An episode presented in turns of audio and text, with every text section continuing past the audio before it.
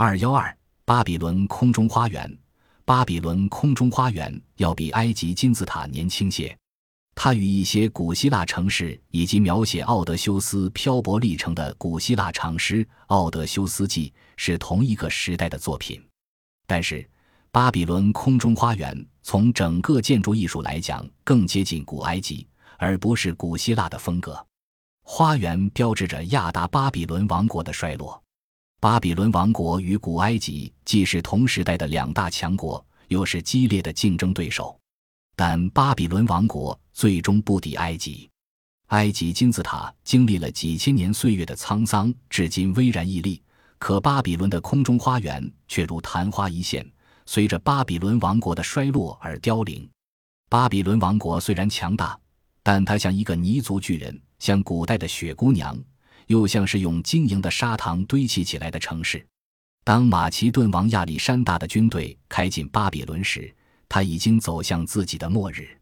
他不再是一个强大王国的首都，而已沦为古波斯的一个省份。马其顿王亚历山大虽然从没主持建造过任何一处世界奇观，但他却震撼了整个东方，在不同程度上影响了世界一些宏伟古迹的命运，或者是促进了他们的建造。或者是导致了他们的毁灭。空中花园遗址，公元前三百三十一年，已经开始走向衰落的巴比伦王国的居民向马其顿正派去了自己的使者，表示愿意俯首听命，并请他入城。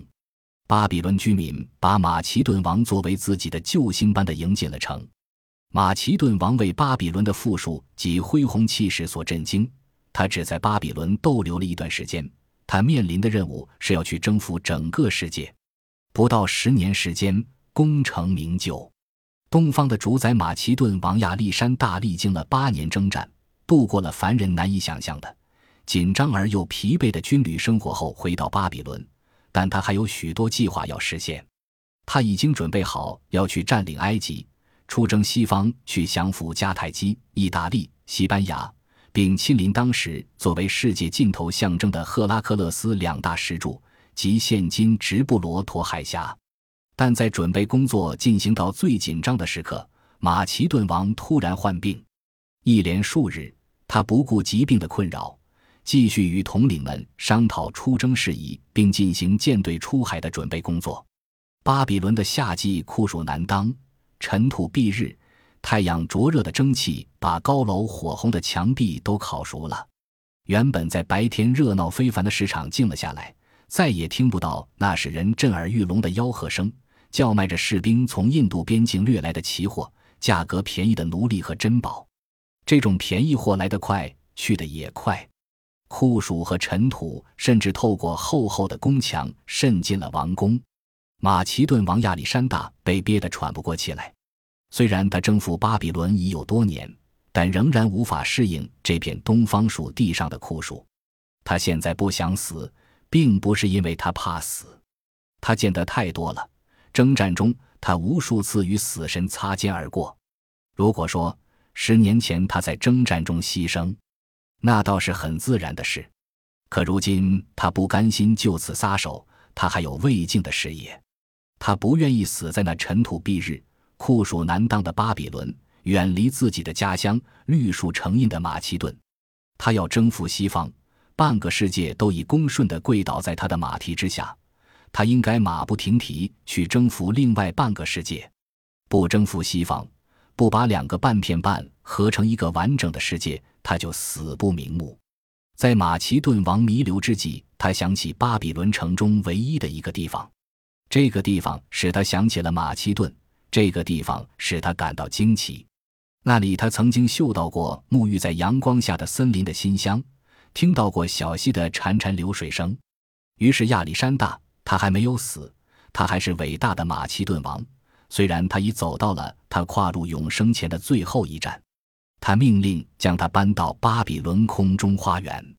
尼布贾尼撒二世当初建造这座花园时，完全是出于一个专制暴君高尚的奇想。既是专制暴君，怎会有高尚的奇想呢？会的，专制暴君不可能对人民大众有高尚的奇想，但对个别人会有的。尼布贾尼撒二世深爱着他年轻的妻子米泰的一位公主，他也像马其顿王亚历山大那样，在巴比顿这座尘土蔽日、不见绿荫的城市里，时刻思念着故乡清新的空气及满目苍翠的山岗。巴比伦国王没有把国都迁到绿树成荫的米泰，而是做了一件凡人难以办到的惊人之举。他把米泰绿色山岗的幻影搬到了灼热的大漠平原中心。为了建造皇后的寝宫，这个古老的国家耗尽了他所有的力量，调动起所有建筑师和数学家的丰富精力。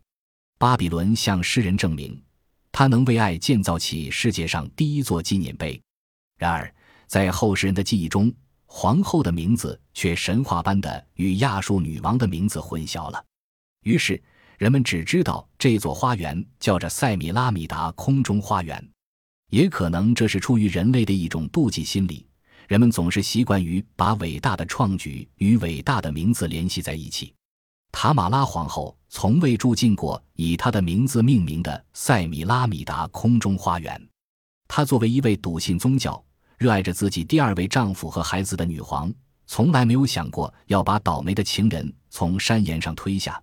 但悲剧注定要与女皇的名字连在一起，否则就不会有任何戏剧性存在了。